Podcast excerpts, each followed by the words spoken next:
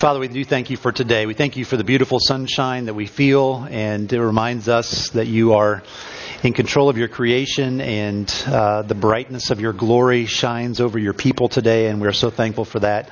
Thankful for the time to be together as well and to continue our study in this excellent material that we've been looking at. We thank you for Michael Horton and for his ministry to us through this series. We pray that you would use it again today.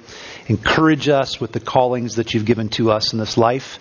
And we pray, Father, that we would, at the end of our day, not only have worshiped you well because of your helping us to do that, but also that we will have grown in our desire to serve you well this week ahead. We pray this in Jesus' name. Amen. All right, let me give you a quick picture of what the coming weeks are going to be like. Just as we're finishing up our series here. Today is actually the last lesson in the Core Christianity curriculum that we've been going through. The book Michael Horton and his curriculum, Core Christianity. It's the 10th lesson, and so we're going to finish up the final lesson today. Next week will be February the 9th. And I'm not 100% sure yet what next week will be. It may be kind of a wrap-up from the class, or it may be something else. So stay tuned. Come and find out. That'll be next week. On February the 16th, we have the blessing and the honor of having Dr. Oz Guinness, who will be here for the Labrie Conference, is going to lead the Sunday school class that day. I'm anticipating it's going to be a little more full than it is today. So on the 16th, you might want to come early, or you might end up sitting up in one of these front seats, which is fine. They're just as good of seats as the ones in the back, but you may have less of a choice on the 16th for Dr. Guinness. Then on the 23rd, which is the last Sunday in February, we're not going to have class for the adults. We'll have fellowship time for just more visiting in between the services, as we like to do that on occasion, just to kind of have some time to connect with one another. And then the following Sunday will be March the 1st, and on March the 1st, two new adult classes are going to start. One will be here in the sanctuary, led by two of our elders, Dr. Mark Nyman and Mr. Randy Kinnick, and they are going to be taking those of you that are in this room in the sanctuary through R.C. Sproul's video series, The Holiness of God, which I think is what we decided back in the 80s, early 80s maybe, late 70s, something like that. But it's great material, and they'll be leading through that here in the sanctuary starting on March the 1st. And then back in the adult Sunday school room in the back part of the building, I'll be doing one of our Welcome to Trinity classes. It'll go for about 6 or 7 weeks. That's a class for anybody that's new, anybody that would like to get more information about the church. It could be for members, too. Maybe it's been a while since you've heard some of those things and you'd like to dig in a little bit more detail-wise of who we are, what we're about, our history. It's open to any folks that would like to come to that. That'll be in the back part of the building. And then that'll take us up through close to the end of the Sunday school year for us. Have a few things at the end of the year that we'll cover. So that's kind of the snapshot of what's coming in the next few weeks or so. Today we're going to finish up the last lesson in Core Christianity, lesson 10. And as we do that, before we watch Dr. Horton's quick little video, just a couple things to reflect on, and then we'll read one passage first. So I don't know if you ever thought about it this way or not, but living when we do, we are living in a very unique period of time of in the history of creation. If you ever thought about it that way or not. We're living between the Advents. We've been talking about that a lot through Revelation. But think of it this way. 2/3 of the Bible, the entire Old Testament and even part of the New Testament, two-thirds of the Bible is giving us, telling us what's happened before the first Advent, before Jesus came, right? And then the rest of the Bible, the last third of the Bible, really is telling us about what happened in the immediate time frame of when Jesus came and the last, 90 or so years after his birth, around that time frame. So here we are in the year 2000, waiting and expecting Christ's second coming. And it's really a unique time because we live between his first coming and his second coming. And so we live and we wait in this place. And the question that Dr. Horton is going to have us think about today is, how should we think about our roles as Christians, as God's people, as we wait now in this place at this time? What are our roles supposed to be in life? Should we see our role, our responsibility, as building the kingdom of God here? Is that how we should view ourselves, view our roles here, that through our spheres of influence that God gives to us, that we are to build the kingdom of God? Is that what we're supposed to think about? Is that kind of how we should think about our roles? Or should our focus be not so much on building the kingdom, but basically recognizing that, as the Bible tells us, that when Jesus comes back, this earth is going to pass away and there'll be a new heavens and a new earth. So there's really not a whole lot of point in focusing on this world and what we might do in this world. Is that how we should think about it? Or is there another way? Which is the best way of viewing our responsibility and our use of our time now. So before we hear from Dr. Horton, let me just read to you from one passage that will kind of help frame our thoughts today. That's 1 Thessalonians 4. I'm going to read verses 1 through 12 of 1 Thessalonians 4. Paul's writing and he says, "Finally then, brothers, we ask and urge you in the Lord Jesus, that as you received from us how you ought to walk and to please God, just as you are doing, that you do so more and more. For you know what instructions we gave you through the Lord Jesus. For this is the will of God, your sanctification, that you abstain from sexual immorality, that each of you know how to control his own body in holiness and honor, not in the passion of lust like the Gentiles who do not know God, that no one transgress and wrong his brother in this matter, because the Lord is an avenger in all these things, as we told you beforehand and solemnly warned you. For God has not called us for impurity, but in holiness. Therefore, whoever disregards this disregards not man, but God, who gives his Holy Spirit to you. Now, concerning brotherly love, you have no need for anyone to write to you, for you yourselves have been taught by God to love one another. For that indeed is what you are doing to all the brothers throughout Macedonia. But we urge you, brothers, to do this more and more and to aspire to live quietly and to mind your own affairs and to work with your hands as we instructed you, so that you may walk properly before outsiders and be dependent on no one." So that's Paul's words of instruction that I think will kind of help frame what Dr. Horton's going to say, as well as some of the questions we'll talk about as we come to the end of his video here. So it's been a few weeks since we've tried this, so we'll see if it works well or if we have to troubleshoot.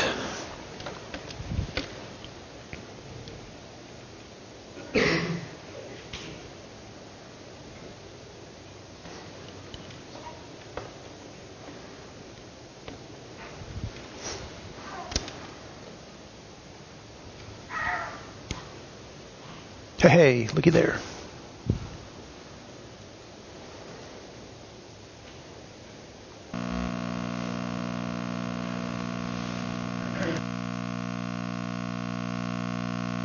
I have a terrible sense of direction.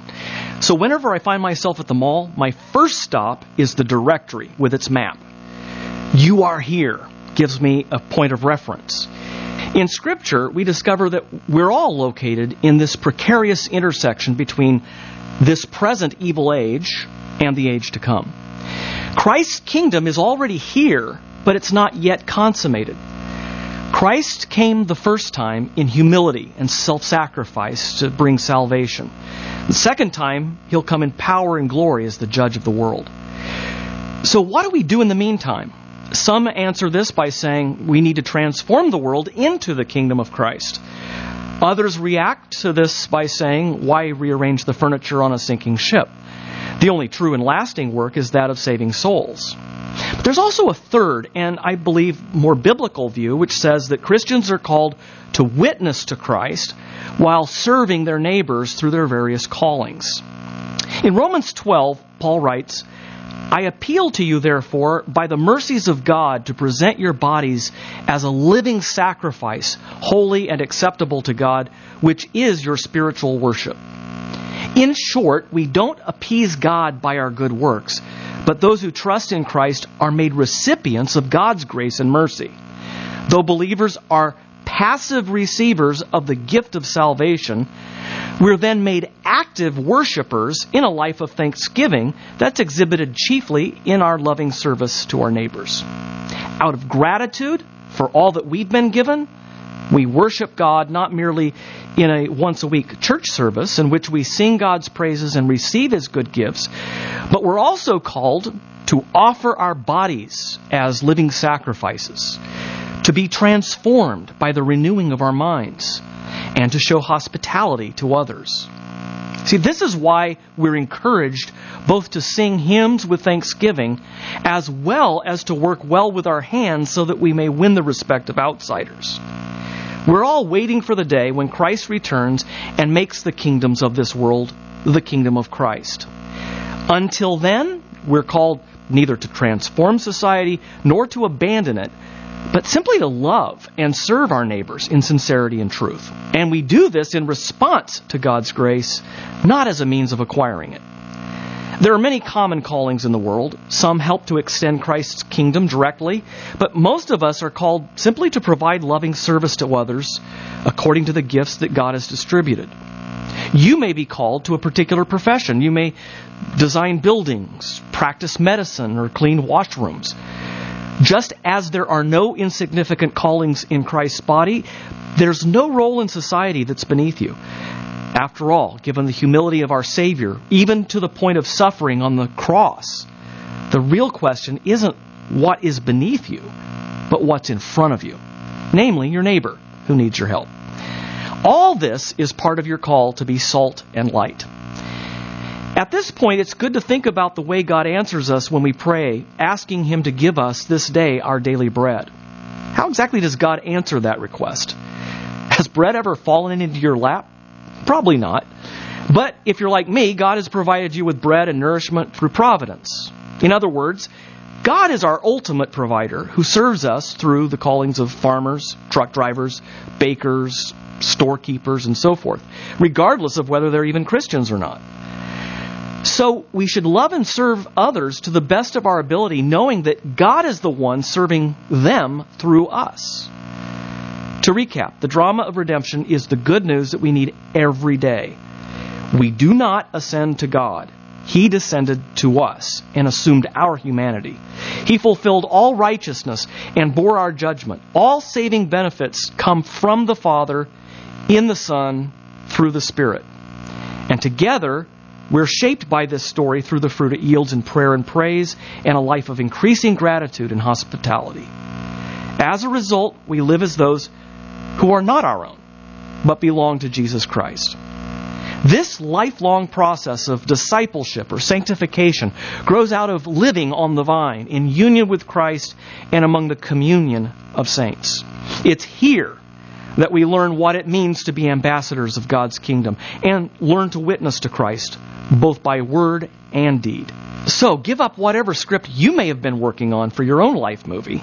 Start digging into God's script, and the Holy Spirit will cast you as a character in the greatest story ever told. I'm Michael Horton for Core Christianity.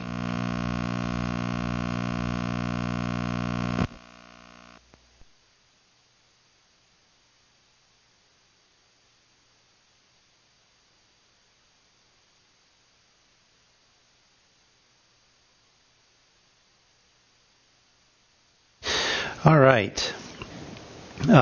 Got a couple of the questions that he provides in his materials that I thought were good, just almost pretty much as they are. So I want to read a little bit of a paragraph here and then get your thoughts on this first question. John, you can turn the lights back on if you want. That'd be great. Thanks. So this is Horton speaking in his material. He says, when it comes to knowing the times and seasons of God's unfolding plan, we need to know where we are and where we are headed. Christ's kingdom is already here, but it is not yet fully arrived in all its glory. In Scripture, we discover that we are located at a precarious intersection between the present evil age and the age to come. Christ came the first time in humility and self-sacrifice to bring salvation. At His second coming, Christ will come in power and glory as the judge of the world. Ties in very neatly with what we're looking at in Revelation today in chapter 14. Waiting for Christ's return, people have offered three answers to this question of how we're supposed to view our roles and responsibilities. One says that Christians should be triumphalistic. This view teaches that Christians should transform the world for Christ and make the world a better place, suitably fit for Christ's return. A second response says that Christians should be defeatists. The world is doomed, so we must save as many souls as possible from this late great planet Earth. And then there's a third, that Christians should be witnesses. We are called to be witnesses of Christ, to suffer for that witness, and to love and serve our neighbors in our worldly callings. So this is then Horton's kind of summary statement. The third view, being a witness for Christ, best recognizes the tension between the already and not yet of Christ's kingdom here on earth while we wait for His second coming. Christ has toppled the dominion of sin, and even now we can see the fruit of the Spirit in our lives, though at times it seems indiscernible. So, here's my question for you. What do you think about that? You know, he's saying here are these three different ways that most Christians kind of view our callings in this world, kind of our roles and responsibilities as God's people. One he called triumphalistic, meaning kind of, you know, it's our responsibility to build the kingdom and to make this world better and better so that Christ will come back again. One he called the second he called the defeatist view, which is more that you know, the earth is going to burn, so we need to get as many people in heaven as we can, getting them to profess faith in Christ. We don't worry about this world because it's going to burn, it's going to go away, and a new heavens and new earth will be created when Jesus comes back. And then this third way that Horton asserts that he thinks is the better way of thinking about it is that we're called to be witnesses of Christ, to suffer for that witness, and to love and serve our neighbors in our worldly callings.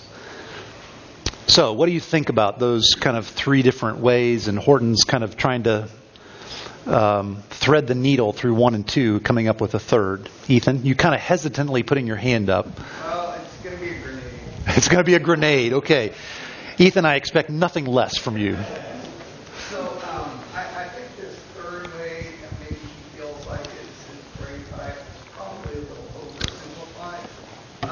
So, the Presbyterian Church has a great history of that, right? We're not getting involved with, slavery in the South. Yeah. Just kind of let things go and didn't take any sort of a stand on that. And I also wonder, with the Lutheran Church and Germany. Yep. That was very much, they stood by and let things happen. Yeah. And, maybe it feels a little bit utopian, and that's become a nasty word, to use, but in order to transform society as a bad goal of right. Christianity, I think that's probably an oversimplification of what people that are trying to transform society are actually trying to do. I think they're probably more doing what Tim Horton thinks is the third. Mike Horton, yeah. Tim Horton. Tim Horton's coffee and pastries, right? Which is fine for a Sunday morning too. I mean, that's not a bad thing. That's seeing the kingdom grow, right? By pastries. And everything that he was after that was great though. Yeah. Christ in your profession and seeing that as a calling of serving your neighbors, totally on board. Yeah. So Ethan thought he was dropping a grenade. I actually don't think that that's the case. I mean, he was just bringing up the fact that in the history of the church, not just with Presbyterians, Lutherans, I mean, just in the history of the church, there are some that have taken some of these kind of and gone to extremes with them, and we've seen some pretty horrible things happen as a result, like not standing up and speaking about justice happening for something like abortion or for something like slavery, like you mentioned. So I think, yes, there are... I think we can look in history, church history, and even some of our own church history and see ways that it's been abused. But I do think that his third way that he's talking about when he mentions kind of witnessing for Christ, I don't think, just looking at the book as a whole, I mean, the video, just you got, 4 minutes and 58 seconds or whatever it is of a snippet from him that's been very well polished and kind of written out, right? But if you look at more of the material, I think what he means by that, witnessing for Christ, isn't just... telling somebody the gospel for the first time and seeing them come into the family of God. I think what he means by that is bigger. Witnessing for Christ, meaning bringing the totality of the truth of God to bear, which would include things like standing up for widows and orphans and the things that the Scriptures are very clear that God's people are to be doing. So I'm not going to take it as a grenade. I'll take it as just a helpful kind of comment that, we want to be thoughtful as it relates to how we live out our calling to be salt and light and truth in the midst of the world that we're in. And this unique time period that we are placed, God has raised us up. But again, going back to what you said, I mean, in the video, but then also in the kind of his third statement here, seeing that that we're able to serve the Lord and to serve our neighbors by living out our worldly callings, so that whatever we're called to vocationally, that's part of witnessing for Christ. If we're doing it in faith and we're doing it faithfully and by His enabling. So good, Tom. I think talking about those different views the way Mike did was. It's a little bit cartoon-like in that... Well, the whole thing's kind of cartoon-like, right? We talk about improving things as our goal, as in the first one, as an example. And then sort of as an also, at the end, he says, so Christ can come back. Right. But the real key that misses the boat with that one is the motivation of doing it so Christ can come back, is the real glaring error there. And the same with the other. Yeah. That the only thing we have to do is witness to people with the basics of the gospel as opposed to doing things and showing how to live and what Christ was like and so forth. Yeah. So in both cases, I think it's the motivation that brings out the error and causes people to misinterpret what they're really being told to do. Yeah, so in case you couldn't hear what Tom was saying, he's saying really the key thing he thinks is the idea of motivation. Where's our motivation? No matter how we're viewing our callings, the motivation is going to tell us a lot about what we actually believe God's Word tells us to do, right? So good. Excuse me, Dale. My question. When he started saying our basic mission is to witness, how's that different from the defeatist view?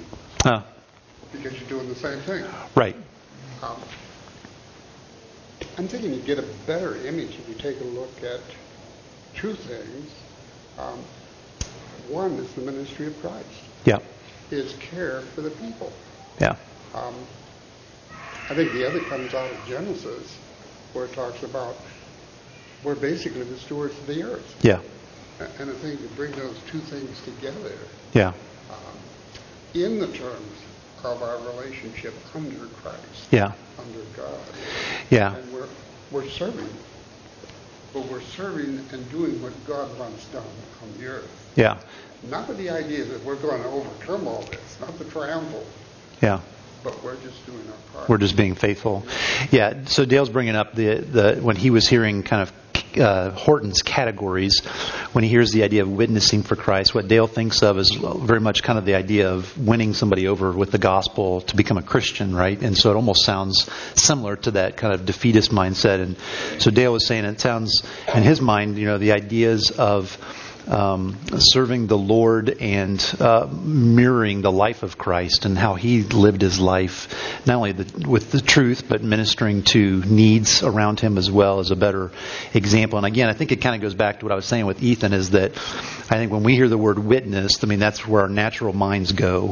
I think Horton is using that term to mean, he's meaning it more holistically, to think of witnessing isn't just telling somebody the bare facts of the gospel, but it's living out the truth of God's word in totality. And so it's speaking the truth against error. It is sharing the gospel of good news. It's being a good farmer. It's being a good husband, a good mother, a good accountant, whatever it might be that God's calling you. Whatever He's doing, that's what you're witnessing to Christ as you're doing those things. But I agree. I mean, thinking of it holistically helps us, I think, have a better big picture of it.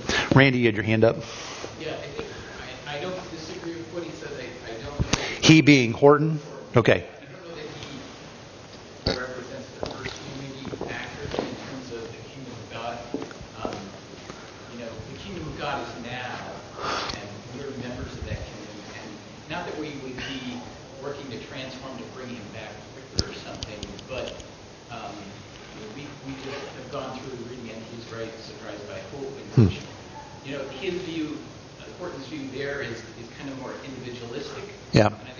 Wright stresses more the sort of people of God aspect, that as a whole we should be working to cause his kingdom to be seen now in the people of God, which means, yes, you're witnessing, but you're also, bringing about justice. You're working for mercy. Yeah. And that whole idea of God's people as a totality versus just individually, which I don't think is wrong. I appreciate his emphasis there, right, giving his purpose. But I think in broader, the church itself has a purpose that we are looking to make the kingdom of God a reality now, because the world isn't going to be destroyed. God's kingdom is going to be destroyed. Yeah. Yeah, I think you guys could all hear what Randy was saying, and I'll just kind of tag on that a little bit. I don't know that Horton would disagree with that. He might disagree with Wright a little bit on some things, but I think that any of you that know Horton know kind of the focus of his ministry over years. I mean, he's really, I think, addressing what he sees as a somewhat of a shortcoming of the way people look at life, and I think he would agree wholeheartedly. I mean, I can't speak for him, but other things that I've read from him and heard from him, he would definitely agree that the kingdom of God is now, as Christ came and inaugurated it, but it's also not yet here completely. And so in the midst of that, we are living here in this place that God has put us, at the time that God has placed us here.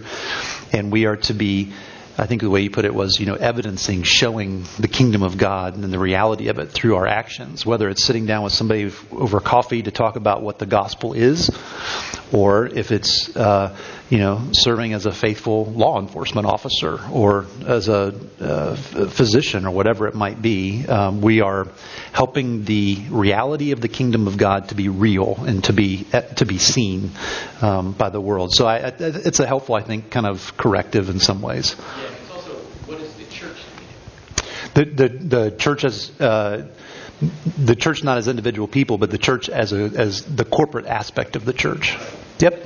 Yep, that's good. Keith? I was going to say that I'm quite sure that both Horton and N.T. Wright and a whole bunch of other thought this was born out of where, that you had to be a priest in a particular location. There was sort of these two levels of the sacred and the secular. And the reformers were speaking against that. There really is something of a vocation of motherhood, that you don't have to be a nun, for example. And that's what the reformers are speaking against. And he's trying to, take all of this and get down to what is the core of Christianity. We're really discussing a lot of the important nuances, yeah. And it's really important, because at the end of the day, we're seeing, is this sin or not? For the church as the organism, as the the body of Christ. If it's not doing these things, is that sinful? As we look back in history, some of the sinful things that the body of Christ has done, crusades, slavery, the Holocaust, and all this kind of other wretched, horrible stuff. Yeah, that was sinful. And to look at our current age, what is it that we shouldn't be doing, and trying to figure that out. So that's super important to be doing that. But I think, simplistically, these things, if you're a new Christian or you're still trying to figure it out like I am, then what is the core of Christianity? And that really is, I think, the core. Is that you don't have to be a minister of the gospel, to be a faithful vocation of loving your Lord, faithfully. And to be pleasing in the sight of the Lord, and to be used by the Lord to evidence the kingdom of God. This is not changing the subject, but it's another question that kind of will nuance it a little bit, and we can kind of keep the same conversation going. Horton, so this helps us understand, this next question helps us understand that he is, in what he's talking about, he is addressing what he thinks is the abuse of some things, and he's trying to kind of get at that a little bit. We're kind of picking up on a little bit of that, but this next question kind of helps flesh that out. So he says the problem with that triumphalism mindset is not its goal. Right? The goal's good. Christians should want to see good works produce change in their lives and in their societies. Like, that's a good goal. He says the problem with that view is that it expects us to transform the world so that Christ's kingdom will come, as if Christ's kingdom is dependent on our work. So you see, that's what he's addressing. Like, he's trying to say, that's the part that he's leaning against with this kind of triumphalism idea, is that it's not the goal. The goal's a good thing, that we would be contributing to society and that the Lord would use that not only to be a benefit to our neighbors, but also to see the kingdom of God glorified and people to see it and embrace Christ. But what he's addressing, kind of the nuance that he's pushing in against is, and I'm not suggesting anybody in this room necessarily thinks this or believes it this way, but the issue that he's saying is the problem with that is that it expects us to transform the world so that Christ's kingdom will come, as if Christ's kingdom, or that Christ's coming is dependent on our work, right? So his question, as we reflect on the fact that that's not the case, God is building his kingdom. We are receiving the kingdom. We are living out in the kingdom, right? All the gifts and abilities that he's given us to do that with. So here's the question that kind of gets nuanced a little bit, is the idea that we're not trying to build the kingdom and that Christ is waiting to come back until we get our job done, as if he's dependent upon us. That's obviously not what's happening. But the idea that that's not happening, how does that free us up as God's people to live out the callings that he's given to us in his creation, right, in the world? You see what I'm asking? If we have this sense that we have to be building the kingdom, I'm not, I don't know anybody in this room that would say that, but maybe we think that way sometimes, right? But if that's not true, that God is building his kingdom, we're receiving the kingdom, and he's giving us gifts to serve him, to glorify him, and to love our neighbors with, then if it's not on us to have to build the kingdom, that's God's work, then how does that free us up to go out and live as he's called us to live, using the gifts and the abilities and the interests and the time and the treasures and the talents, right? You see how that ought to just free us up to go out? It doesn't reduce our responsibility. It heightens it. But it frees us up to not feel this pressure that the only way that I can really serve is if I'm, preaching, or if I'm taking somebody through the Gospel of John. Those are good things to do. And we need people to do those things. And as God calls you to do those things, you ought to be doing those things. But that's not the only way that God is affecting his kingdom here on this earth. And he's using us in all different kinds of ways. And it just unloads us and frees us to be able to go out and to serve him in all of these different capacities and with these gifts that he's given to us. So I want you to, he's kind of nuancing a little bit and kind of going in that direction. I think it's helpful just to kind of hear him say that. Adrian, you had your hand up for a while there. So I think the flip side of that same objection to the triumphalism viewpoint, which is also known as the Kuyperian viewpoint, is that it has a tendency sometimes to dilute the gospel with our works, as if our work has anything to do with justification. I'm not sure Kuyper himself would have fallen into that but I think some of his followers might have. That said, I actually tend to lean a little more towards the Kuyperian viewpoint as opposed to Michael Horton's, which has been called the Two Kingdoms approach. But I think that, you know, both sides have valid concerns about the other side. You know, Ethan already illustrated the concerns that Kuyperians have with the Two Kingdoms. Are you just going to be, you know, it's almost like a monasticism. Are you just withdrawing from the world and letting whatever's going to happen happen? Yeah. I think that's some Two Kingdoms people, I don't think he is, but some Two Kingdoms people have thought that way. And then some Kuyperians have just gone too far, and they've diluted the gospel, and they thought that either that Christ's second coming is dependent on our works, or that our own salvation is somehow dependent on those works. Yeah. So, and the last thing I just wanted to point out, I've been really happy to hear the Iranian tone of people in this room, but just to, it's been very disappointing to me online to see that of all the debates that I've seen online, this is often the one that just can't be controlled, and that people just forget love towards their fellow Christians, and they think if you're one camp, you think the other person in the other camp isn't a Christian or something.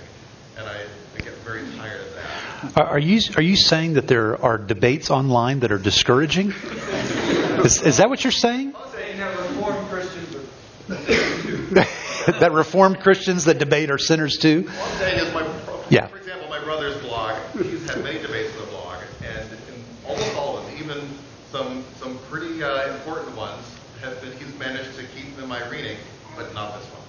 He has banned this topic from his blog because he just can't control it.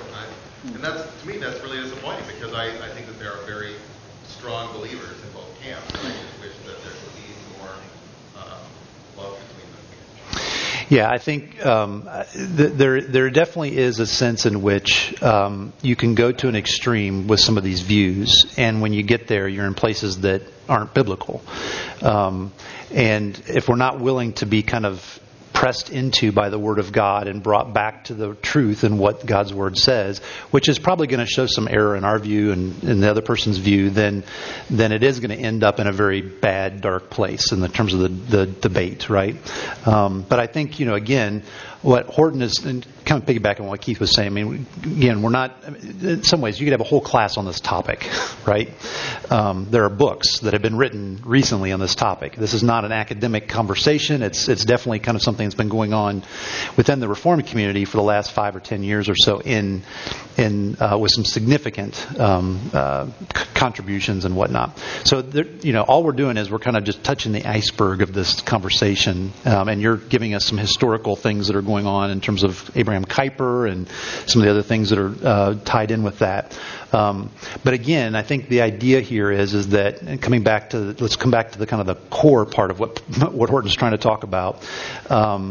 And recognize that as God's people, both individually and corporately, we are called to be witnesses for Christ, and that means partly that we are to be giving the gospel out. And it also means that we are to be living in this world until Jesus comes back as Christians, influenced and taught by what the God's Word says that we are to be doing. And as we live that out, we are giving evidence to the kingdom of God that is being built here, not by us, but by God Himself. And so whether we're serving Him as a school teacher, as a parent, as a child, as a student, as a doctor, as a nurse, whatever it might be, we have the responsibility to be standing on the truth of God's Word and proclaiming the truth of it, which is the gospel, but it's also the implications of the gospel and growing more and more in Christ. I mean, the 1 Thessalonians 4 passage, that it reminds us that it's the gospel then has to have consequences in our lives and holiness, and that we ought to be growing in holiness, and that's part of what we do. And as we live that out, we ought to be ministering to widows and orphans, those who are in prison. You know, Scripture is very clear about those things, so we have to live those things out. So I I can tell we've like got the conversation going, right? So good. That's great. That you guys get to go out into the hallways and interact with each other and encourage one another with the ironic tone, right? And keep the conversation going and keep working through these things. I did want to end with just one thing because we have a guest coming in a couple weeks, Dr. Guinness.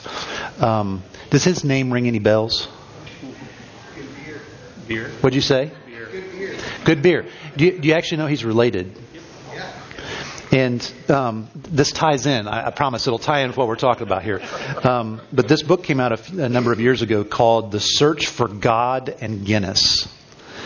The biography of the beer that changed the world. Now you're chuckling because it's funny, right? Like, how can beer change the world? But this is a biography of this family, of the Guinness family, of which Dr. Oz Guinness is a relative.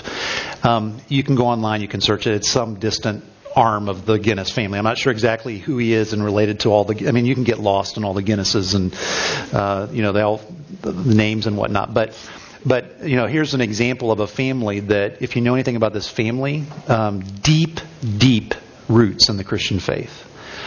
And seeking to live out their faith in England over centuries.